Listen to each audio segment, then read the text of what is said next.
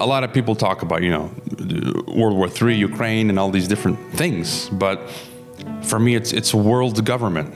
It's easier easier to control ten super countries than 200 little countries, right? And so that's I feel that's the direction we're going, and it's going to be digital tyranny.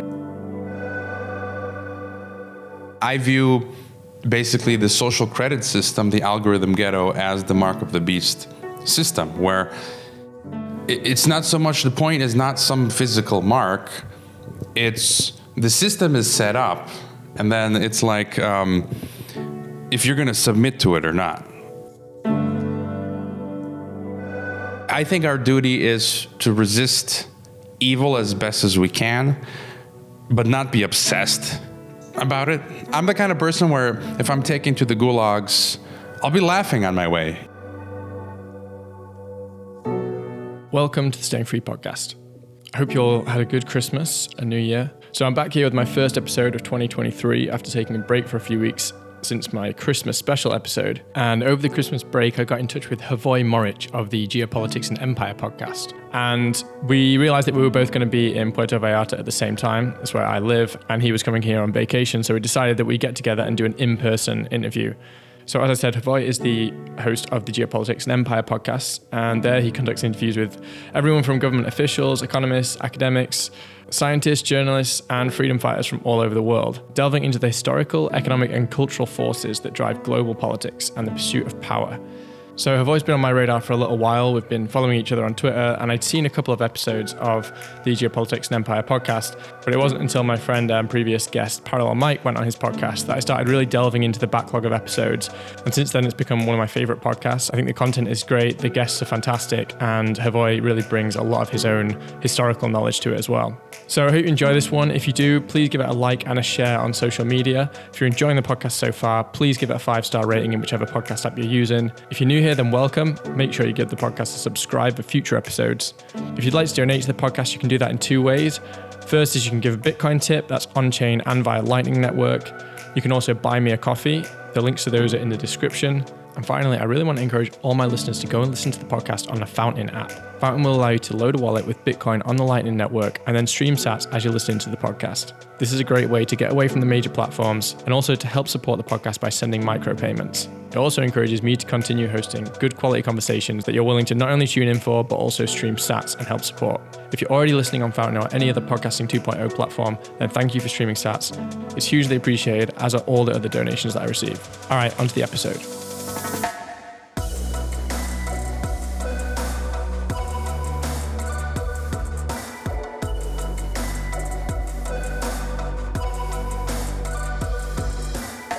Welcome, guys. So today we're doing something completely different again, um, just like last one where I had multiple different people. Today I'm doing my first live in-person conversation. So here I've got with me Hrvoje from the Geopolitics and Empire podcast, and we're going to just talk about a bunch of different stuff. We're in Puerto Vallarta together, so we thought that while we're both here, we'll do a episode together. So welcome to the podcast. It's awesome to be here. You gave away our secret location. I did. Oh shit! Was I? Was I? Is I? Have I just doxed you? No, I'm just joking. okay. Anyway, he's in. Uh, he's in uh, Puerto Vallarta visiting right now. You're just on vacation here, right? Yeah, just vacationing. Know, that's what we do in Mexico. Just taking it easy. Yeah, exactly. Right. So anyway, um, but normally you live in uh, Guadalajara. So I know that we've already discussed some of this like before before coming uh, here and actually starting the recording. So feel free to go over stuff we've already covered because I've kind of made this mistake uh, of having a bunch of really interesting conversation before we even get the thing going. So um, feel free to kind of repeat anything. But uh, tell everyone just a little bit about like how you kind of came to be where you are today. I know that you're Croatian, right? You were born in Croatia. No, US. Yeah. Oh, you were born in the US. Yeah. Okay, so let's start right back there. So let's have a kind of a run through of, of your life up until now. Yeah, real quick. So I'm born in uh, Chicago, U.S., American, uh, but ethnically a Croat. My parents are immigrants, and so um, I grew up between both worlds. We'd go move back and forth. You know, when I was in fifth grade, we moved to Split uh, during the tail end of the war in '94 to Croatia. Then moved back. I went to high school in Croatia, uh, and so I identify most as a Croatian. You know, it's like it's like a Mexican born in the U.S. who speaks Spanish and eats Mexican food, and they're Mexican, right? First, and then, uh, and then, um, you know, I studied history and then uh, in the early 2000s, I just decided I wanted to leave the United States because I, I, you know, I, uh, kind of like you. I, I like living in the developing world. I want to see the world, experience different cultures, learn languages. Uh, but I didn't like this super consumerism, materialism. And everyone around me in the 2000s in the US, they, they just want to get drunk, be promiscuous. Uh, you know, and I'm, I'm like, I wanted to find God. I was just more spiritual. And I didn't like that temptation around me of just going to the bars and everyone's just talking about sports and trivial things. And so my ticket out was Peace Corps Mongolia. So I, I, lived in the yurt in the Gobi Desert, and, um, and, and I was also studying about you know 9/11 and, and America as an empire. For me, I, it, it, it dawned on me late. I realized we're an empire. We're not just a country, and so I just wanted out, and then since 2006, I just never looked back. I sort of permanently expatriated from the United States, went to Mongolia, came back briefly, uh, and then my next deciding what I'd do next, which was um, studying uh, at the Geneva School of Diplomacy, a master in international relations. And there I had professors like Saddam Hussein's defense lawyer, Curtis Doebbler, Alfred de Zayas, who's the great grandson of Cuba's uh, president and UN special rapporteur who's often on Russia Today and other uh, places, and folks like this. And then once I graduated in 2009, I was in my home in Croatia. I'm like, I want to, I was applying for jobs, Alaska, Saudi Arabia, Afghanistan, Mongolia, and I ended up here in Mexico. I got offered, and I didn't want to, because when I was learning about deep politics and the deep state, I didn't want to corrupt myself, you know, working in, in government or international organizations. You know, I'm not a fan of the UN. That's the globalist, you know, world government. So I'm like, I, don't, I can't stand being there. And so I thought, you know, teaching is an innocent career. You can teach, you can teach the, the youth. It's an honest job. And so I got offered to teach the Tec, Tec de Monterrey. It's like the MIT of uh, Mexico, although it's very globalist. Um, you know, during the pandemic, they, they had actually Hillary Clinton and Bill Gates speak at the online graduation ceremonies. And so, uh, yeah, I've been here since 2010. I, maybe like you, I thought I'd come here. It's warm. I want to learn Spanish. The food is good. Uh, pretty women, right? And so I just, I ended up becoming a Mexican. 2018, I was uh, naturalized as a proud Mexican citizen. So I got three passports now. And uh, then I, I, went off to Kazakhstan. I got offered the gig to teach because I love Central Asia. Like I was in Mongolia, and, and so from 2017 to 2021, I taught um, in Kazakhstan, and then all hell broke loose with COVID 1984, right? What were you actually teaching? Well, uh, since 2010, I am a history major and international relations. So the whole time I've been teaching history and political science as well as uh, economics. Uh, so, yeah. So given you know the way that you kind of see the world and talk about the world now and the stuff that you talk about on your podcast you must have been a complete renegade like teaching teaching this kind of stuff were you? Or, or did you have to kind of conform to what they were talking about? No i've always been a renegade. So um, always teaching politically incorrectly. So in mexico i got a um, so i taught at the high school level. That was always my first full-time job because it's harder to get fired as a high school teacher. And then I was an adjunct at the same time, uh, adjunct professor of international relations. So at Mexico, I taught a co- I taught different courses, but one of them was North American scenarios, basically Canada, U.S., and Mexican politics. And I taught that for I don't know how many semesters. And you know, you'd always get different department directors and whatnot. And like I said, it's a very globalist uh, school. And inexplicably, one semester, I didn't get assigned that course. I didn't get any courses. There was a new department director. And I was sort of told by someone in the administration who was friendly with me, the department head didn't like how you were teaching.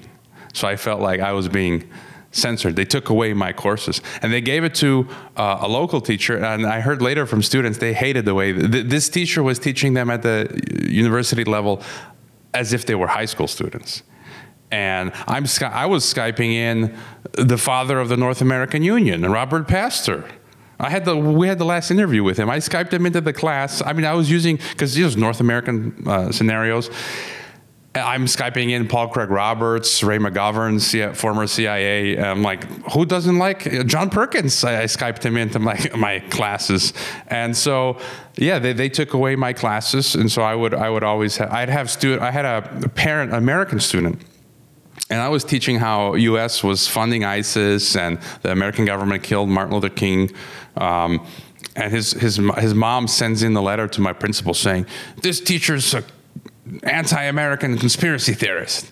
And I'm like, Coretta Scott King, the whole King family says the government killed him. They did a court case, and the verdict actually says local, state, and federal U.S. government agencies. Literally, this is what it says: participated in the conspiracy to assassinate Martin Luther King. So, yeah, I've always been kicking against the pricks, so to speak. right. Okay. Yeah. Yeah. yeah. And um, you know, you said just kind of rewinding a bit before before you were teaching and stuff you kind of moved around the world and you know lived in different countries.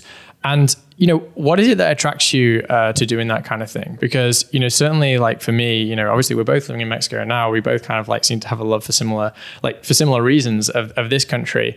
And I, i'm interested to know kind of your story there because i think most people especially who were born in america they normally don't like have such a thirst for for travel and living in different places. Normally, they're quite American centric. So, you, so you know, you've definitely kind of really pushed the boat out there in terms of like where you've been and traveled to in the world and lived. So, where like where does that come come from from you?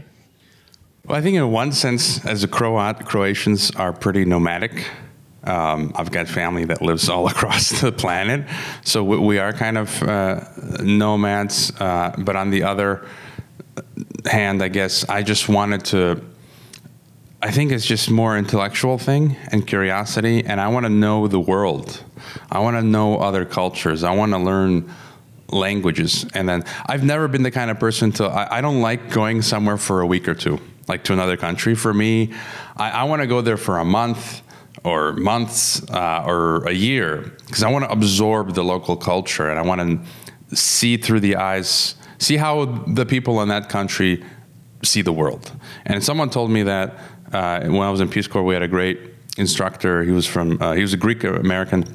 He said, "You don't know your own country until you've lived outside of it and looked at it from from the outside." And that's so true for so many Americans. They're so brainwashed. They live in a bubble, and it's like they're so arrogant and they're so hateful towards the rest of the world. They think every other country is just trash or garbage, and and you know, of course, there's problems everywhere, but this just this having this attitude is like not helpful at all. I don't think it's loving. This is this exceptionalism. Uh, th- there are things, you know, probably Mexicans should strive for that, that are done in America well but there are things that Mexicans do better that Americans should also strive for. Uh, this more authenticity, right? This uh, this social aspect, this f- familial aspect, where in America families are just broken up, right, and everyone's uh, on some kind of legal or illegal drug, and so um, yeah, just I wanted I wanted to see the world, you know, so. Okay, so you know you've you've kind of left America and you, you've gone around, you've done the teaching and you know all kinds of different things. At what point during this this whole journey for you did you kind of become you know for lack of a better term red pilled you know about the nature of the world and stuff because you know obviously you've ended up in, in Mexico and you you know, a lot of people now are coming here. You know, like we we both know from being here, like oh, there's a lot of people who are coming into Mexico now. Uh, you know, from different countries because they they they're seeking you know more freedom in their life. You know, especially from like Canada and places like this that have got, kind of gone you know full kind of totalitarian. Um, but you were here, like you've been here ten years, right? So you've been here quite a long time. Like why did you choose Mexico? And was that kind of like, was it on a basis of searching for more freedom? And, and if not, then when did that kind of search for freedom and things kind of begin for you? Well, I, I, sort of went down the rabbit hole in the 2000s, like I said, 9/11. When I learned 9/11 was a false flag operation, if if you ask me, and, and, I don't think anyone else is is innocent. You know, like the 1999 Moscow apartment bombings in Russia. There like four apartments went down. I think that was the Russian state terrorism, a Russian false flag. You know, it's not like I think anyone. This is just you know a matter of fact. Governments do this, and so. Um, but even in 2010, I felt I was consciously thinking of this as well when I came to Mexico. I felt freer. There's pluses and minuses to everything. There's more order in the U.S., but more control of the government. there's more disorder in Mexico because the government has less control, but in that sense, you have more freedom. So I'm not a libertarian. Uh, I'm libertarian-ish. I like a number of principles, just this general dire- direction towards holding liberty and freedom up. Um, and so that's one thing I, I, I enjoyed about coming from the U.S. to Mexico early on in 2010 was just having more, just being sort of left alone uh, by the government. And you know, I, I mean, I also, I, am a Christian. You could even call me a fundamentalist Christian. I believe in the Bible, and one of the things that, for me, puts a lot of these things together is the prophecy aspect. You know, there's all the, the prophecy about a one world government and one world currency that it's implied it's going to be a uh, basically a global dystopia, like a global dictatorship. And you're sort of seeing, you know, even for people who don't believe in that, are saying like, yeah, we're kind of seeing this global, you know, one world type of thing. Interesting. Did you did you happen to catch my conversation with Rick Munn on my pod? N- no, we, we, we talked specifically about this. So we basically just went down this rabbit hole for like pr- probably over an hour and a half, like on this specific thing. So like if if if you guys haven't already listened to to that episode and you want to know more about this, like Rick really lays that that whole thing out. And I do think that I'm kind of starting to, to see it. You know, I wouldn't say that I'm like a a very religious person never really like have been, but I do think that there is some kind of like there is some fundamental truth there. I think that everything anything that lasts so long as something like the Bible, you know, being presumably the most read book in the world and you know one of the longest lasting in the world,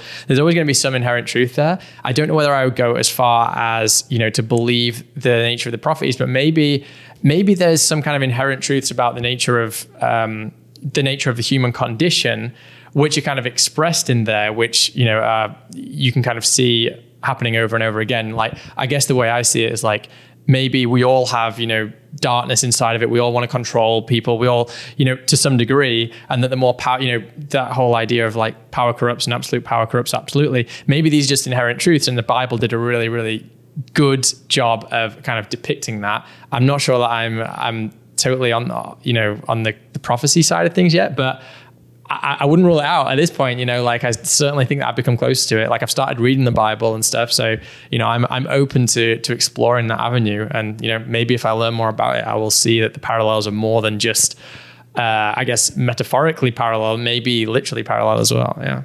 Yeah, I'm just saying that. I mean, this is what, what, what I believe. Like, well, for, for, me, the the first red pill was uh, was reading the Bible at age 17 because uh, I was raised Catholic, and then I realized I became a non-denominational uh, um, Christian because when you read the Bible, you realize it's opposed to a lot of what Catholic Church says. So I'm like, I'm not Catholic anymore, and I kind of went through everything again: atheism and Hinduism and and all the other isms and the occult I studied.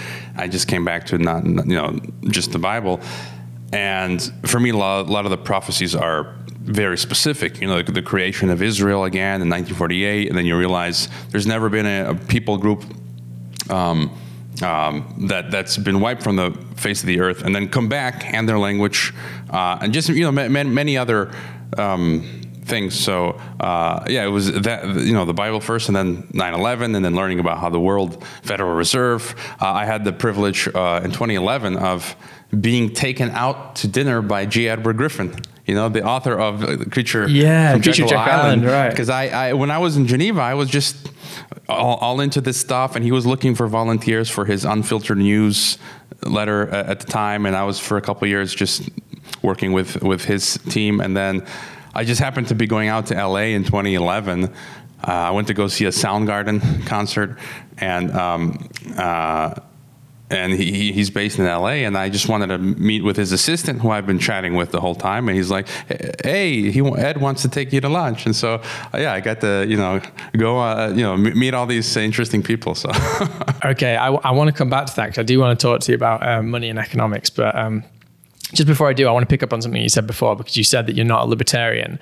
Um, what what are what are your views on that kind of stuff? You know, I'm not necessarily telling you know I don't want to kind of like you'd put put everything in a box here necessarily but like what are your like more general beliefs? Because i think that i would i mean i certainly would describe myself as a libertarian. I'm not sure whether i would go like full voluntarist anarchist like i kind of at this stage i think that if we could get to some kind of minarchism with absolute minimum minimum government like i that's certainly way better than where we are now obviously but i, I want to know where you are on that spectrum Well, like I said, it goes back to be for the the spiritual, and so um, I think the problem with and libertarian. There's a lot of libertarians that I've talked to that I've had on my TNT show, right? TNT or my geopolitics. Yeah, we'll Empire go into that as well. uh, my geopolitics empire podcast who are leaving libertarianism, like Marc Clair, um, Buck Johnson, who I've interviewed, and, and I've met them a year ago here in Sayulita. It's like Sayulita is like what a half hour from here, where we are. There was a conference last year,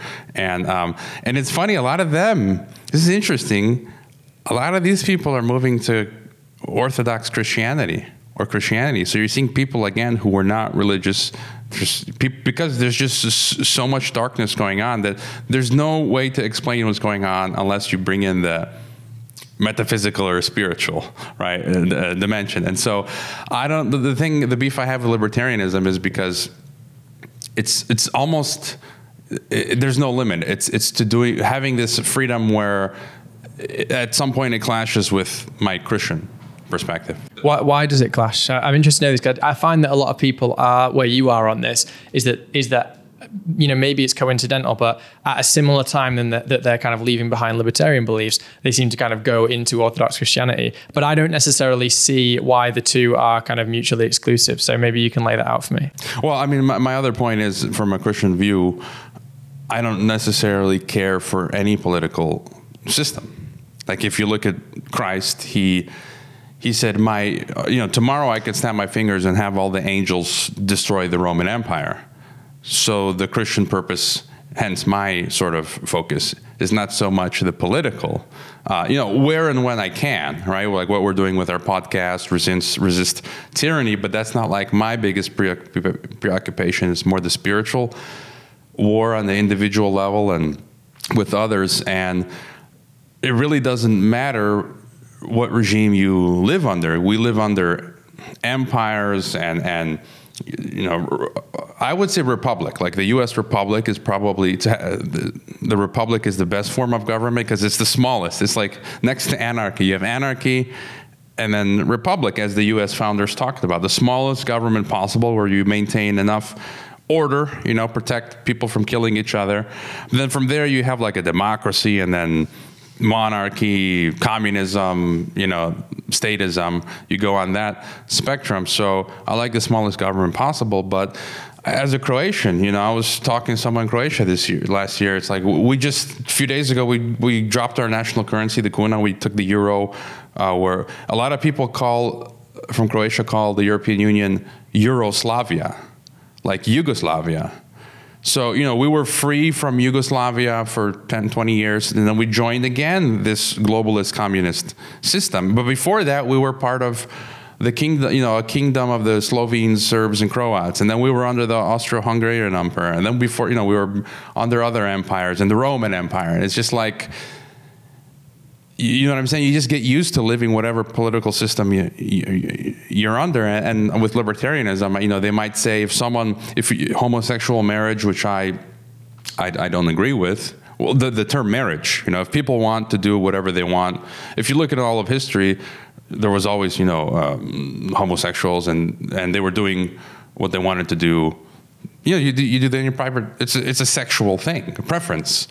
But then, you know, marriage, that's man and woman, they're usurping um, this sort of institution. So I know with, with libertarianism, I think um, they might go too far in allowing or legalizing some things that I think, I think if you look historically, traditionally, were not legalized. Maybe they were done in private, which you know you can do whatever you want in private. I don't care, you know. But uh, now you're, you know, you're, you're sort of. Um, you know, what used to be traditional cultural mores, maybe cultural buffer that we had, um, are being taken. It might be taken down in some things, like with libertarianism. Like if you go to Kazakhstan, where I used to live, or even Mexico, there are some cultural taboos. You know, where the society or culture says we're not going to accept this. Yeah, I, I think yeah, I think I understand where you're coming from. So basically, there are some things which you think should be prohibited, and therefore you need some kind of institution to act as a, prohibitive force for those things, right? Have I kind of Yeah, like Yeah, like, so- like a buffer, and it doesn't have to be necessarily a law. Uh, you know, maybe because in many respects, the society itself. Yeah, but that's that's where I was going to go with this, right? Is that like I don't see why you because for me, like as a libertarian, like I I think that the institution of marriage, I, I would say that you know you either you either have it available to anyone no matter how you determine what your marriage should be or better still you, it's, it's not even a recognized state institution whatever. And you know if people want to you know have some kind of private arrangement and you know i, I kind of in many cases you might agree with this like it's a sacrament. It's for me it's not even any kind of duty of the state. It's depending upon what your religion is. So if you're a christian you will have a christian marriage and it's all dealt with by the church. I don't think the you know, or if you're having, you know, a Hindu marriage or whatever, it's dealt with by that religious institution. I don't think it should be in any way a government institution whatsoever. So I, again, I would come back to just saying like, if even if you are going down the Orthodox Christianity um, line of things, why not just say, well, I want more power to be awarded back to the religious institutions, which has actually been siphoned to government? I would say that if anything, that would push me more down the libertarian route, you know, by that reasoning. Yeah, I, I- don't know. I mean, I, I don't think so much about libertarianism um, these days or this, these philosophical aspects, but um, I, I just feel like it's very disingenuous. I mean, when it comes to this stuff, what they're trying to do, where it's like marriage has always been been a man and a woman type of thing, and I mean, for the longest time, it's been a legal device, right? People legally get married before the state or empire, you know, in all of history, plus, you know, in the church or not, and so um, it's it's it's this thing where they're, they're preaching tolerance. Uh, you know, the the whole LGBT now trans movement, where they're being disingenuous because it's a zero sum game. It's not like um, where you can have both. You can't. It's either the old, uh, you know, man and woman marriage, um, or once you invert that, um, now you're seeing teachers all over the place, people being fired uh, because they won't use pronouns. Like in Ireland, I'm reading, and in my own home, there was a history teacher in Illinois just losing the job because they refuse to use. So what? What you know? You know? what I'm- You know what I'm saying? Like it's th- th- that's sort of my beef. And then w- why would you have a need if if you're LGBT or or whatever? You know, this is what these people have been doing. Let's say the heterosexuals, that's their thing. Why do I have to go and copy them? I just do do my own my own thing, you know, or or we as well. You know, we don't have to. Um, you can just live together or whatever. Maybe if you want a tax break, you know, get some tax break. But Yeah, see, this is the thing. Like, I would go as far as to say, like, you know, there shouldn't necessarily be a tax break or a tax incentive for these things because, again, we're taking the, ro- you know, something that is supposed to be a, a sacrament and we're kind of putting it into the realm of the state. So it's like, you know, if you want to get married, have a have a Christian, you know, man and woman wedding and live together, etc. Like, then you do that based upon the economics of the free market, which says, okay, well, I want to live together with this person. It makes sense economically. I want to raise children with them, etc. Or if you want to, you know, be in a gay marriage and you want to do that same thing, I, I kind of think that the, state should be agnostic on all of this stuff. And I, I also think that, you know, given where we are, you know, um, obviously I'm picking up here, by the way, on, on, on a point of disagreement that we that we have because we obviously agree on a lot. So it's fun to tease these things out. But um, you know, I would say that with the uh, I'm losing my train of thought a little bit, but with the where was I going with that point?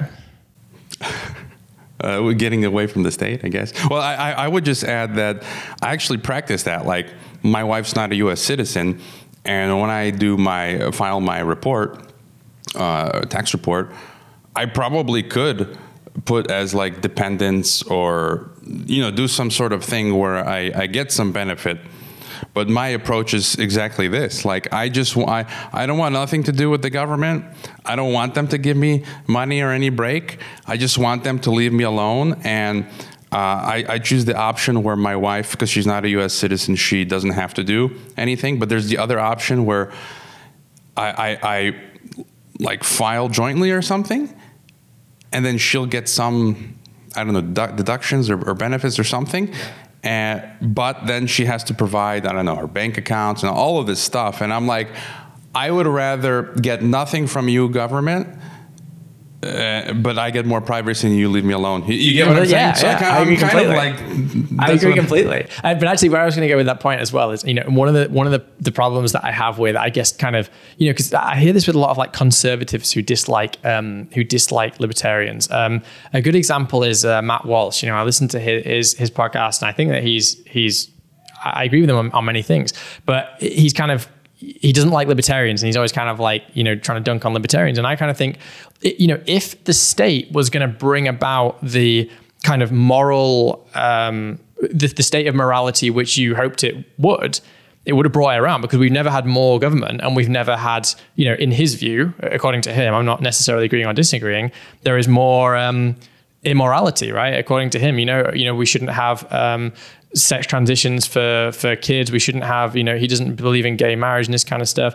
Um, he doesn't believe in, you know, having the idea of multiple genders. I mean, all of this has happened under extreme statism. Where, so I kind of think that like the the more you go away from that, the, the more likely it is that society will organize itself according to kind of more decentralized principles. And one of those decentralized principles would be like, I guess, uh, religious ones, right? Obviously, you want to say decentralized, like just meaning like there's lots of religions. Like in one country, there's one government with many rules, like with kind of federal laws, etc. But when it comes down to you know communities, they can all be uh, within different religions. And I kind of think that if you got rid of the state, you would probably be more likely to have that fractionalization, where that you could live in communities which would be um, which would govern things according to kind of more Christian orthodoxy or you know Judaism or, or whatever it is. So I guess you know I'm not trying to necessarily try to you know pull you back to becoming a libertarian, although I am, I guess. But um, you know I, I do think that that there's no from from what I see, I don't see the, the any reason to move away from libertarianism. Um, you know, in order to have more of a kind of religious orientated uh, societal structure. Yeah, well, I would just say I've, I've never been a libertarian. I don't even like the. I'm not a Republican. Let's say I don't. I I I just classify myself more on a cultural, social, spiritual level Right. that I'm a conservative uh, Christian. Yeah. But politically, I kind of don't. You know, I was living in Kazakhstan, and that's an authoritarian light regime, and I can live fine there, you know, or I, you know, in Mongolia, which is it's a democracy, but it's almost like anarchy because it's, it's the lowest, it's got the lowest population density, and you can just go live out in the Gobi. There's literally nothing there, and no, and no one bothers you. It's Yeah. like you're literally living in anarchy. You see what I'm saying? So it's Yeah. like, um, uh, and, and I don't, I, I have on a lot of libertarians. I try to find what I have in common with people.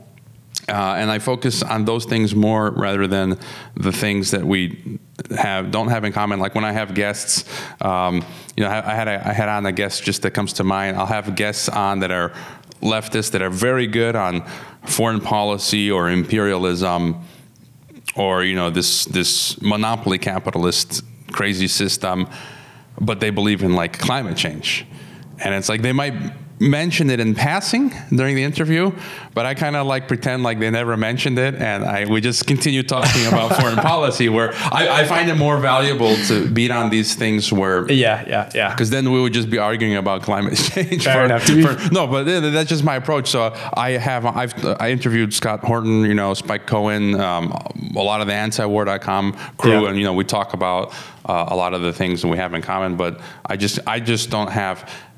As some people maybe in, in, in the independent media or whatever you want to call it, people out there may be attached to a political system or category.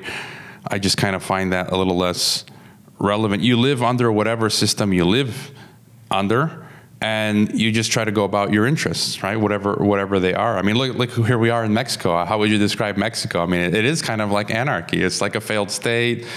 Uh, and you just go about doing what you want to do. If you're, you know, super Catholic, you go, Yeah. you know, do that. If you if you're libertarian, you, you know, you just forget the state. You just do whatever it is you want to do. Yeah, But yeah. sometimes you do have to comply to the requirements now Yeah, of the state. Yeah, okay. Let's uh, let's move on to that because I know I said to you before this, I was like, I don't want to put you in a political box, but I then tried to force you to uh, force force you to admit you're a libertarian. So let's. Uh, I I um I want to talk a bit about the the Mexican stuff actually because you know this is something that actually a lot of people kind of ask me about privately and they talk to me about you know what's it like in Mexico and you know what's going on there. I've I've, I've had some people who listen to the podcast and some friends and people on Twitter and stuff who now have uh, you know either got residencies or or they're thinking about it or they've they've come over for months at a time or whatever and the way that you describe Mexico as well, because it's interesting, you just said like it's like a failed state, and I, I would almost say like it's it's kind of the it, it is and it isn't. Like it is in the sense that like everything's chaotic and stuff but everything just seems to flow so well. You know it was really interesting like you know i, I was talking to my girlfriend before about um, when i was in the uk there was there was all these strikes going on for everything right? Like uh, people who are, who are listening from the uk will know this. Like in the uk right now everyone's on strike. You know the rail workers are on strike the nurses are on strike the post the post office workers and the royal mail they're all on strike right? And I was talking to my girlfriend about it and saying, oh, you know, uh, like everyone's on strike. And she was like, what's a strike? I had to explain to her what a strike was. She, she didn't she didn't understand the concept of just like people just wouldn't turn up to work. I, I, I think it's it seems like a very rare thing here, right? Like uh, people, like society just seems to function. You know, even sometimes you're you know, when you're moving around and stuff, you're getting on these rickety old buses, but they get you where you need to go. You can normally, you know, you can normally find a place to stay. Uh, you know, I don't know, just society, things seem seem to work, but but it's chaotic. Like, and that's one of the things that's attracted me um, to Mexico. So I'm interested to know first of all if you kind of agree with that as like a, a description of Mexico, and also just like what attracts you to you to to Mexico as well.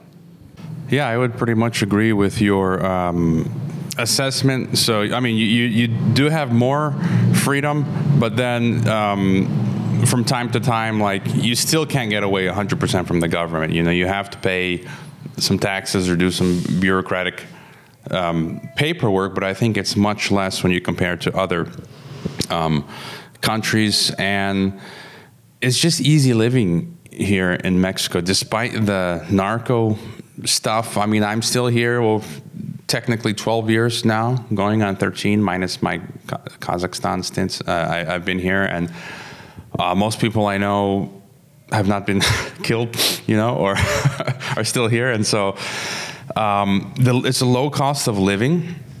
So you can still live reasonably. Like I find unreasonable, like in the U.S. or other countries, the the, the cost, the, the things you have to pay, and so it's a low cost of living.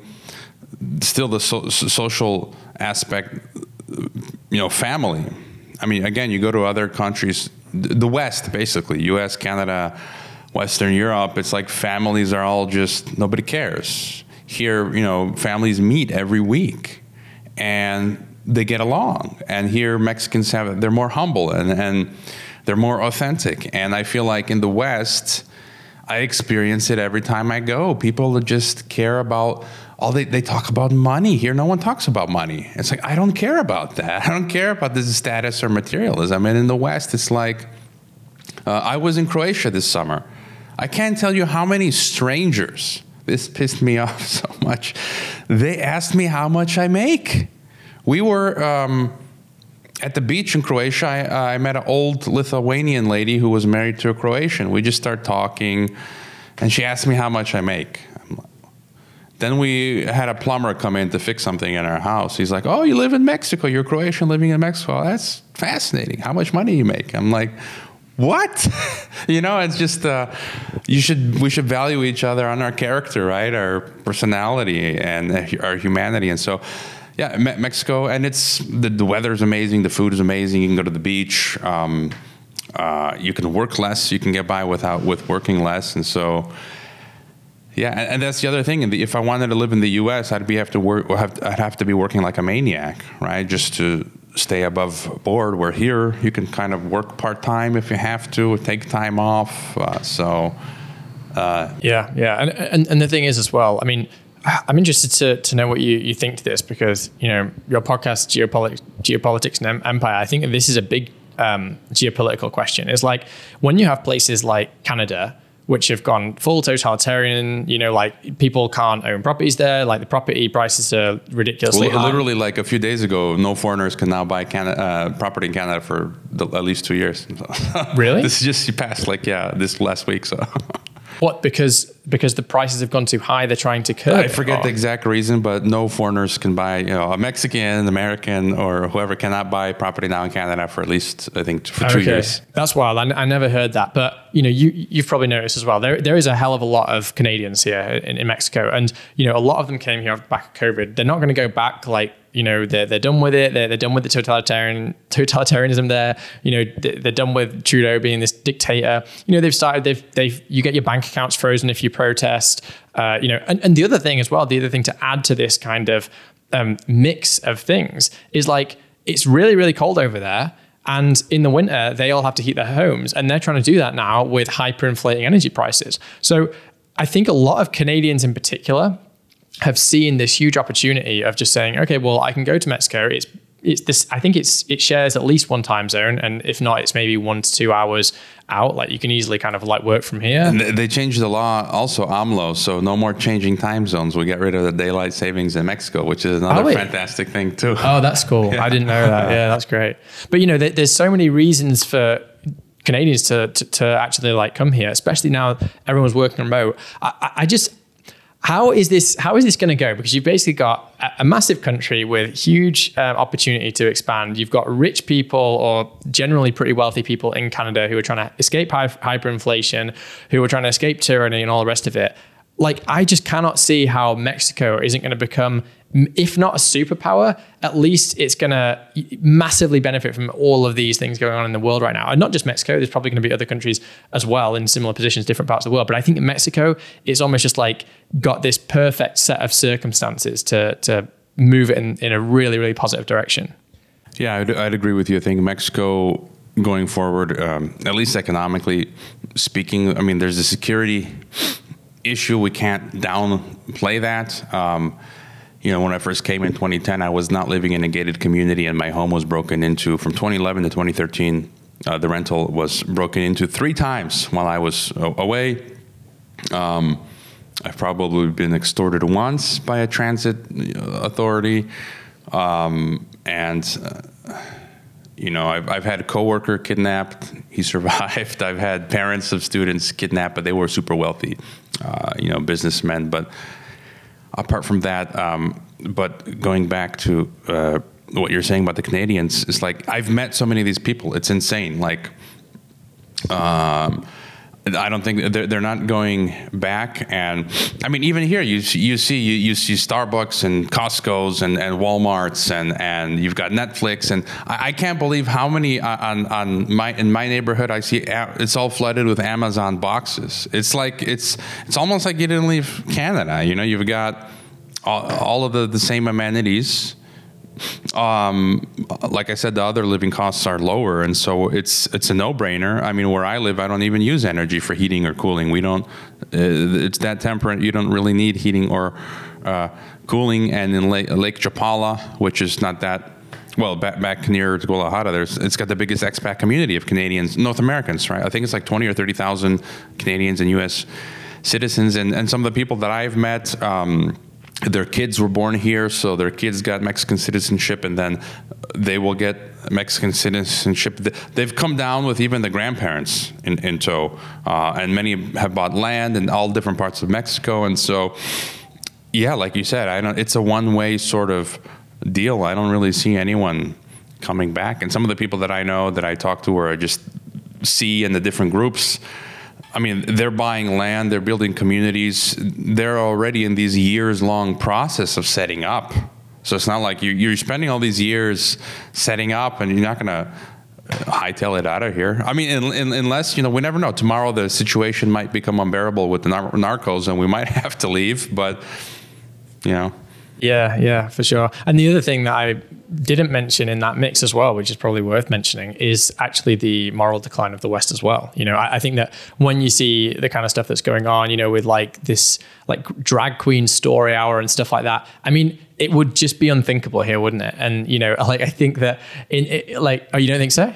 it's. I mean, I see it slowly. Maybe not so fast, but this. I'm shocked at how fast this stuff is coming in. Um, Oh, I've to- not. I've to not Mexico. Seen, yeah, I've not seen anything like that in Mexico, but uh, I don't know. I, I guess I've not been like Well, places like the uh, any urban area in any part of the world, uh, urban areas are globalist.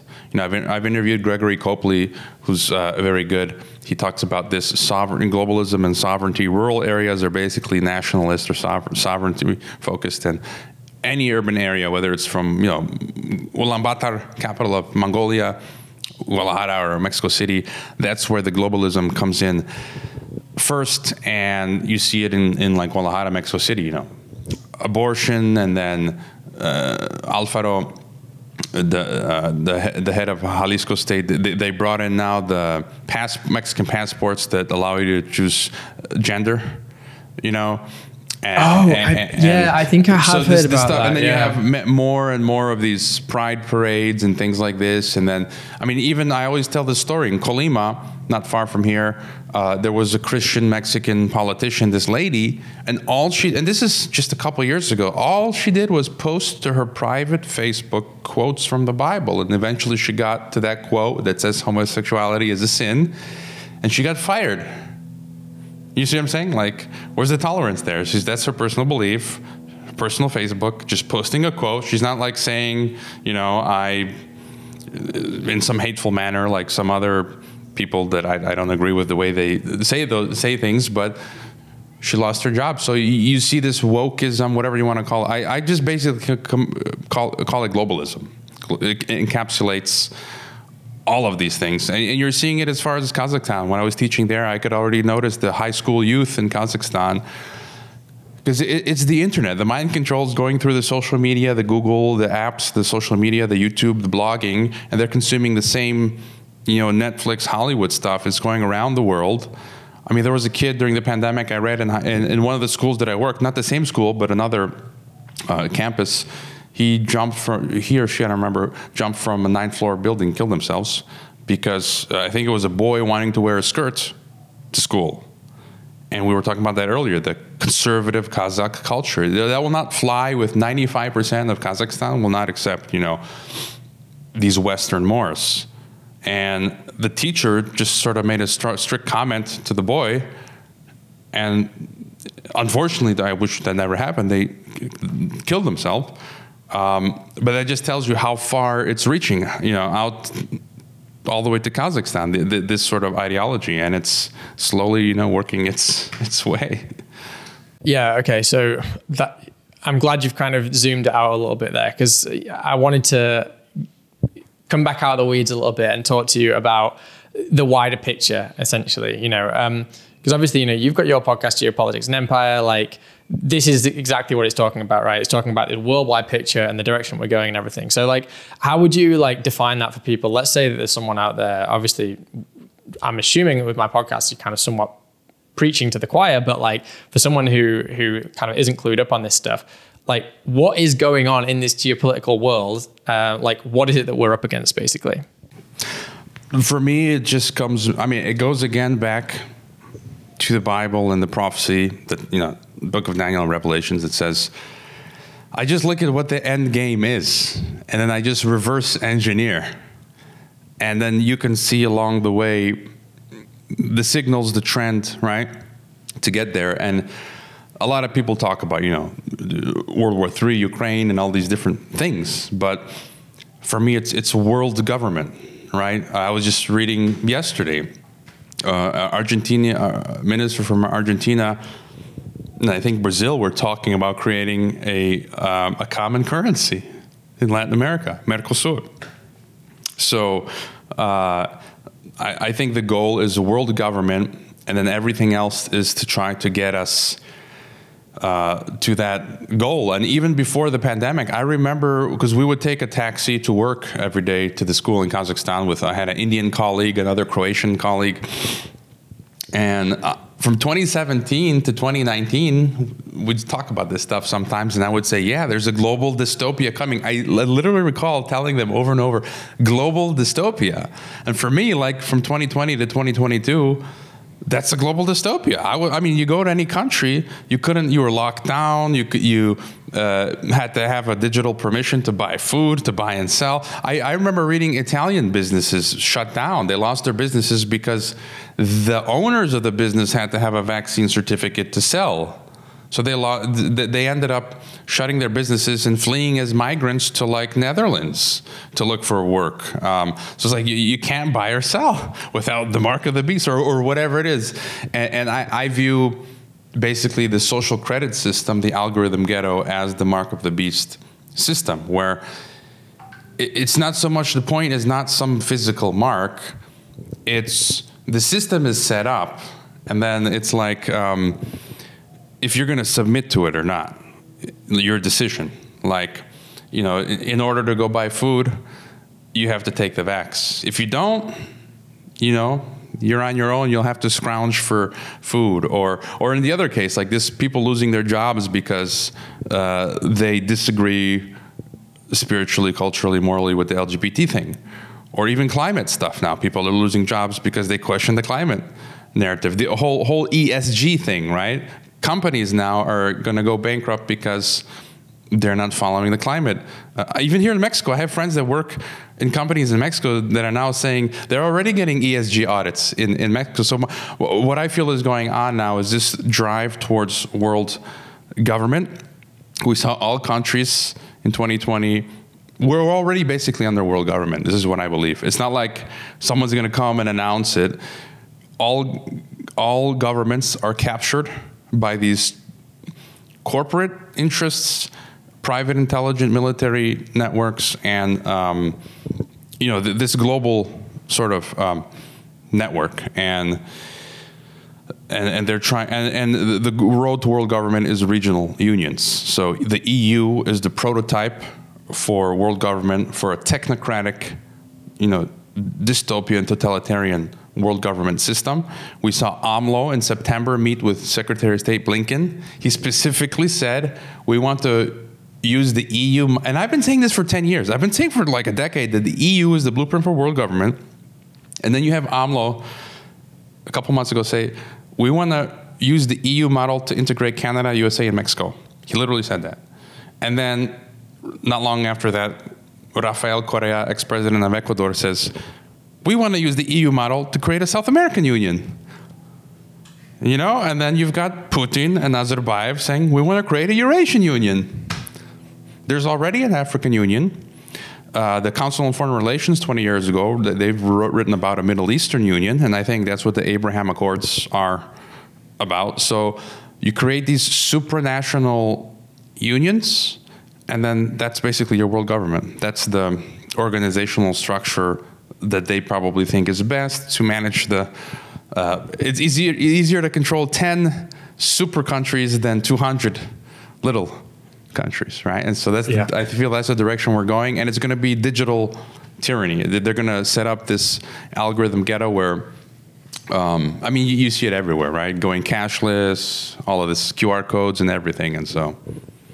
Okay, so um, you know, I know that you had uh, my friend Parallel Mike on your show recently. Shout out to Parallel Mike because he's real cool guy. I like. He's a he's a legend. He's gonna. I'll tell you now, like Mike is going to go really far in in this in this new world that we're building, and I kind of want to get onto that a bit actually, just in terms of like what we are actually building here. But just um, what do you think?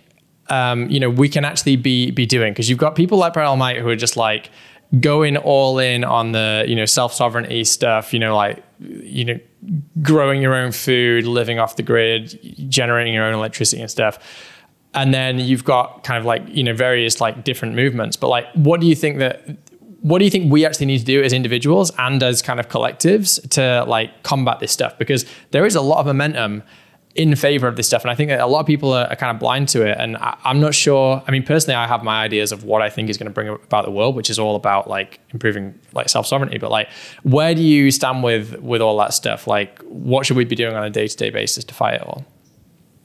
I think um, I'm not of this attitude that you know.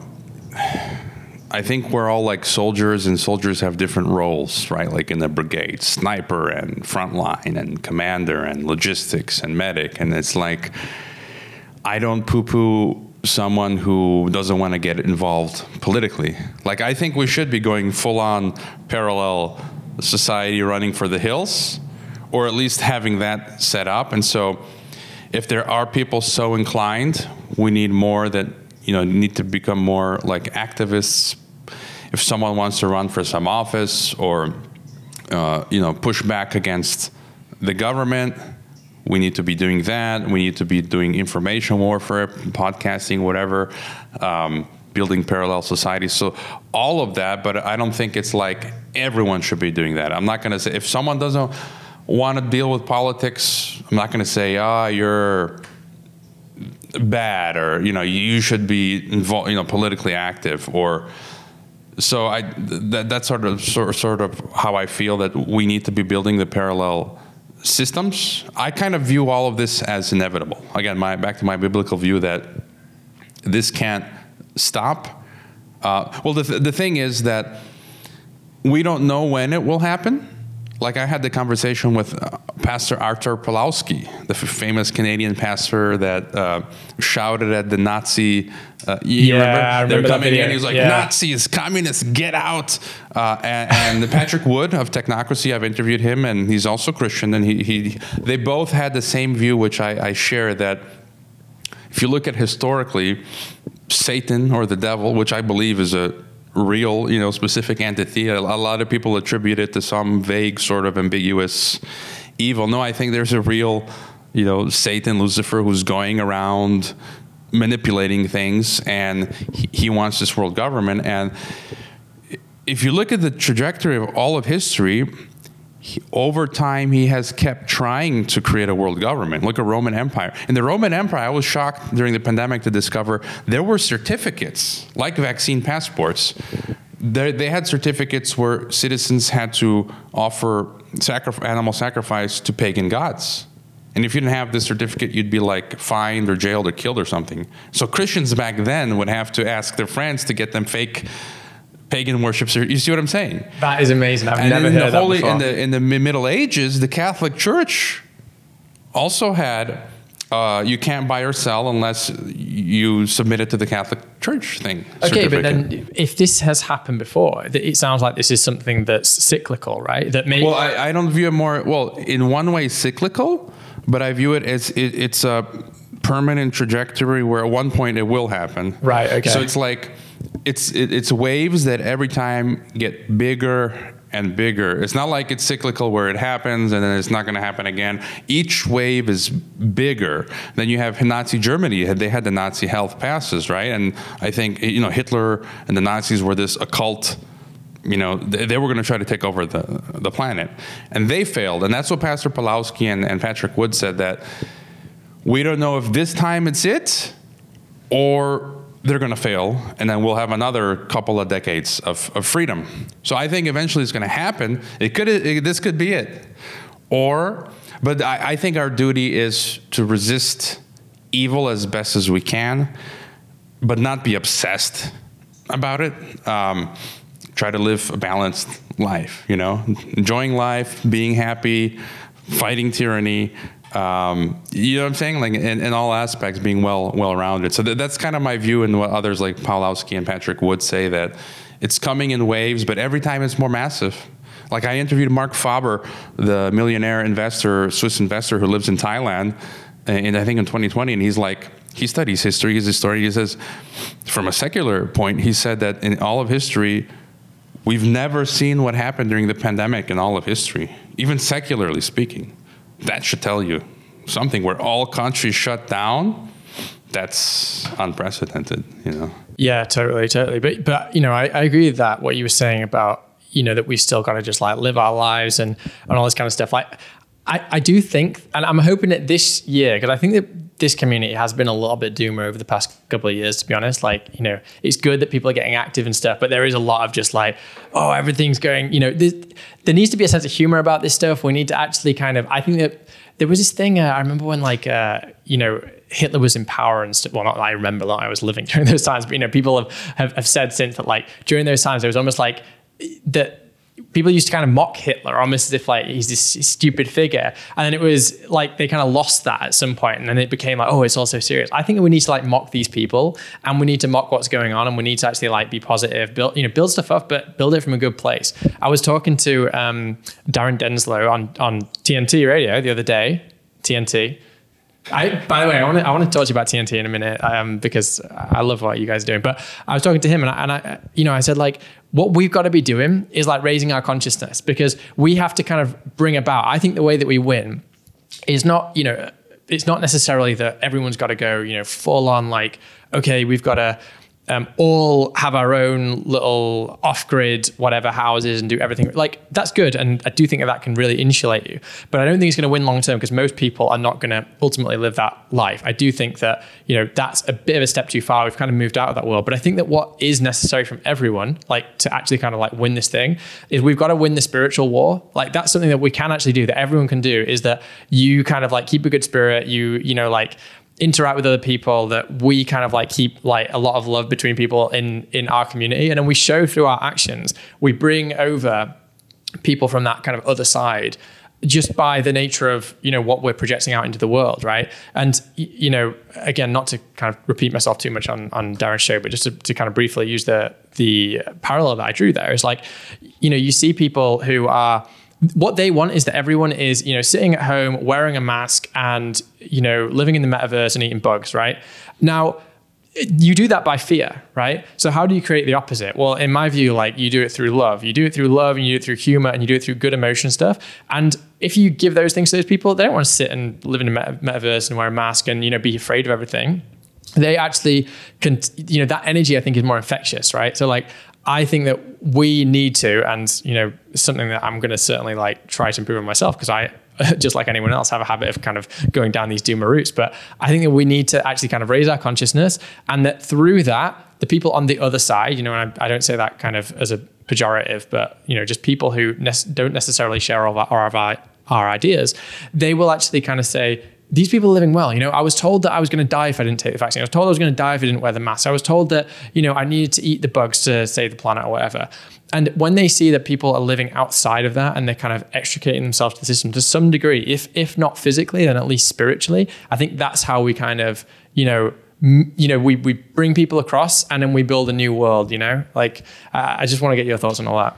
Yeah, I would totally uh, agree with you. I mean, I've always been a prankster uh, a, joker. Like I had the, I'm not kidding. Everyone can testify this. At my workplace at the Monterrey, as a teacher, the best office. Like it was decorated with all of these conspiracy posters, and I had pranks like garlic tic tacs. You take the tic tac for a minute, it's, it's garlic, or shock pens, shock um, um, staplers, exploding pens. Like I just love playing jokes and um, my approach is I don't know where it comes from, whether it's, you know, they say from the Balkans, us former Yugoslavs, Croats, you know, as well as Serbs and Bosnians, that we have this dark humor, dark Balkan humor, because, and it's the same with other cultures that have gone through tough times where things are so bleak. I mean, you can either laugh or you cry. So you just start making jokes. And so, but, but I, I, also, for me, it's important. I'm able to look at the darkest things that are going on now because I also studied history. Um, I mean, I, I watch videos war videos and stuff that are gory. You know, I made it a point to show to students when we talked about the Middle East wars, foreign policy, and th- there's this clip of uh, Afghan uh, soldiers where they step on a, a soldier steps on a mine and his eyes are blown out, his legs blown out. He's still alive, but it's brutal. I'm like, you need to see this. Some could not watch. I would give them a warning. I'm like, so I feel like I'm able to look at the darkest black pill hole, but still retain my sanity. Like it doesn't do anything to me when it when like you're saying this flip side and my joy or, or, or laughter. There are people who look at that and then that's all they think about and they don't they're not happy otherwise. And I, I, see some people like on my Telegram, which I think is half filled with like Fed bots. They're just upset. It was, it was just angering me this week. It was like a flood, so unorganic that it's just they were just obsessed with the, the J- Jewish people, and I'm not. Like I don't think Jews rule the world. I think it's again Satan, and then all of these different other groups, you know, Bilderbergs, Trilaterals, Masons, and you know, you've got a Saudi lobby, you have an Israeli lobby, you have all kinds of lobbies. So, but so many people are just obsessing over 5G is going to get us and and this or that, and it's like that's not healthy. And um, I can look at this stuff, and la- I'm the kind of person where if I'm taken to the gulags, I'll be laughing on my way. You see what I'm saying? Like having this attitude, they can't take that away from you. Your laughter, your your your joy, your faith, or, or, or whatever. They can physically do that. They can impoverish you, close your bank accounts, but they can't. Um, I'll be laughing on my way to the gulag, and I kind of I feel like that encapsulates what you're talking about, and I think that's how we should be. And yeah, have this balance because there's too many people just doom and glooming. I know some people who are just buying land in, in, in, in Mexico and just freaking out. They're like, what, what if what if the government comes and takes my land? I'm like, well, what are you gonna do? Like when in, in Nazi times when they came to take the Jews or whoever, that's it. That's the end of the road. Deal, make peace with that. You know, and there's no, at some point there's going to be something there where there's nothing you can do. Yes, and I think that this is why you need to have some kind of spirituality, whether that's you know a, religious spirituality or whether it's just a, a, kind of personal belief or some kind of understanding that you have with the you know the essence of your own humanity. I think at some point you you have to not be afraid of death, especially when you've done everything within you know the realms of your capacity to escape. You know. Whatever bad thing can happen to you, right? You know, like nobody wants to go to the gulag. You know, we're all trying to kind of like create the world we want to live in. But if you get to the end of the road, you kind of at some point you got to say, well, you know, we're all here in this infinite, crazy world that we can't really fully comprehend. And whether you think you're going to go and be with God, or whether you think you're going to go and rejoin, become stardust, or whatever it is, right? Like whatever your belief is, you know, this isn't it, right? Like I think that you've got to have some kind of a sense of um, wonder about the nature of life. Because if you don't, if you just think this is what everything is, and I think that that's actually part of the the darkness. In, in my view, like part of why people get into these dark spirals is because they think that this material world is all there is. You have to have something more than that, right? Transcendental. Think, yeah, you've got exactly. Yeah, yeah, that's it. Yeah. Yeah. Yeah. Man, this has been such such an awesome conversation. Before we before we sign it off, um, tell us what's going on with with TNT because you know um, I genuinely think TNT is awesome. Like I love what you guys are doing. I've got like really, really like high hopes for where everything's going there. I think that it's like super different and, you know, got, you know, a lot of respect for what's going on. Tell us about that. Tell us about like, you know, your own podcast and yeah, like what's coming up for you right now. Yeah. Like I, I mean, Geo, I, I basically, the way my podcast started was basically like 2012, I think around there, where I was Skyping in um, people that I wanted to talk to, like the Paul Craig Roberts and Lord Christopher Monckton's, uh, and uh, I called that the Dissident Thinker channel. It's still up.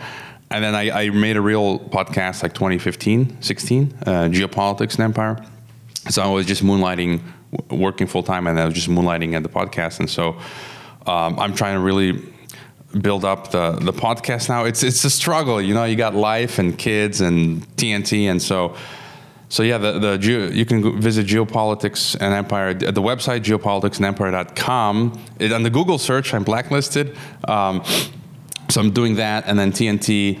Um, basically, yeah, I was Rick's Rick Munn's guest back in March of I guess last year. Now I got to get yeah. used to saying last year, March 2022, and then like a week later. Uh, I got hired to do a TNT show by um, Mike Ryan, and so since March, I've been doing uh, TNT, and I like kind of like you. I feel like I'm part of the experiment. I don't. I take it day by day. It's evolving.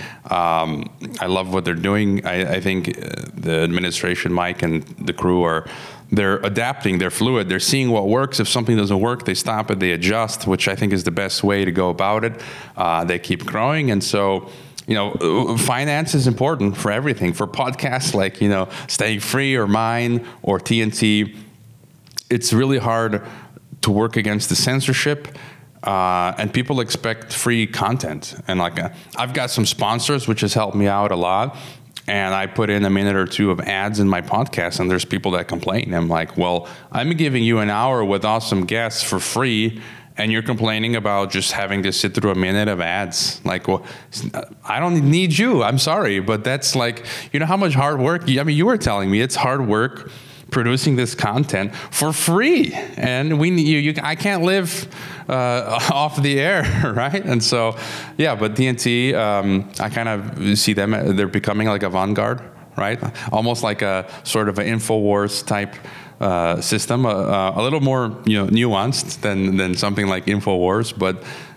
Alex Jones has been on TNT Radio, right? It's just Has he? That's cool. yeah, and so uh, all of the big names everyone knows of has been on, you know, all of the McCulloughs and Robert Malones and Steve Kirsch's and uh, all sorts of people have been on, and so yeah, Yeah, I think with TNT, it's almost like it's almost like the the sum sometimes is is greater than the parts in a way. You know, like with TNT, you, there's so many like really awesome hosts, like all in one place, and you just kind of got this this thing that's like a, a crucible. And you know, like everyone individually, you know, it's got podcasters. Obviously, like Rick was not a, a podcaster like before, but you know, you were, and um, Warf- Warfare, he had a podcast. I think. Uh, there's, there's a few other. I guess you got um, you got Senator Malcolm Roberts from Australia, and it's funny. I interviewed him in 2021, way before I knew Oh, yeah. TNT existed. I had him on. He, he's like the Australian Ron Paul. I said that in the interview to him. That got taken off of YouTube, but uh, he's got his own, I think, one once a week show on Saturday on on TNT radio. He's openly in Australia in the Parliament speaking against digital ID and Great Reset and WEF and all of that. And so, yeah, you've got Joe Hoft from Gateway Pundit, who's big, and and the roster, you know, it changes from time to time. So. Yeah, yeah, it's it's you know it's it's great. I, I think you know it's really tapped into this community as well. You know that that's one of the main things is that you know TNT like I, I'm going on there and I'm I'm listening to people who I know through Twitter and I know th- through you know the the freedom community and going to protests and all kinds of stuff. Like it's genuinely tapped into. It feels organic. It feels grassroots and yeah. So you know I've got I've got high hopes for sure. And um, you know I definitely recommend that people check out your podcast as well, Geopolitics and Empire. You've had some really really cool guests on there and great conversations and stuff. It's definitely like become one of my favorite podcasts. So I appreciate you coming on here to talk with me. And And- my, my next geopolitics and empire guest is gonna be pretty cool. It's gonna be maybe him. Oh yeah, yeah, yeah, yeah. That's worth mentioning. So we're act- we're actually about to basically swap places here, and uh, I'm about to uh, go on Hrvoje's podcast. So we're gonna we're gonna do another conversation there. But you know, I hope you guys have enjoyed this one. Obviously, trying something completely different with this in-person conversation. But uh, yeah, thank you so much for coming on. If you have any last words, but otherwise, let's close this one down. Last words. Well, we're gonna we're gonna have, enjoy later some maybe some tacos and Viva Mexico. That's all I can say.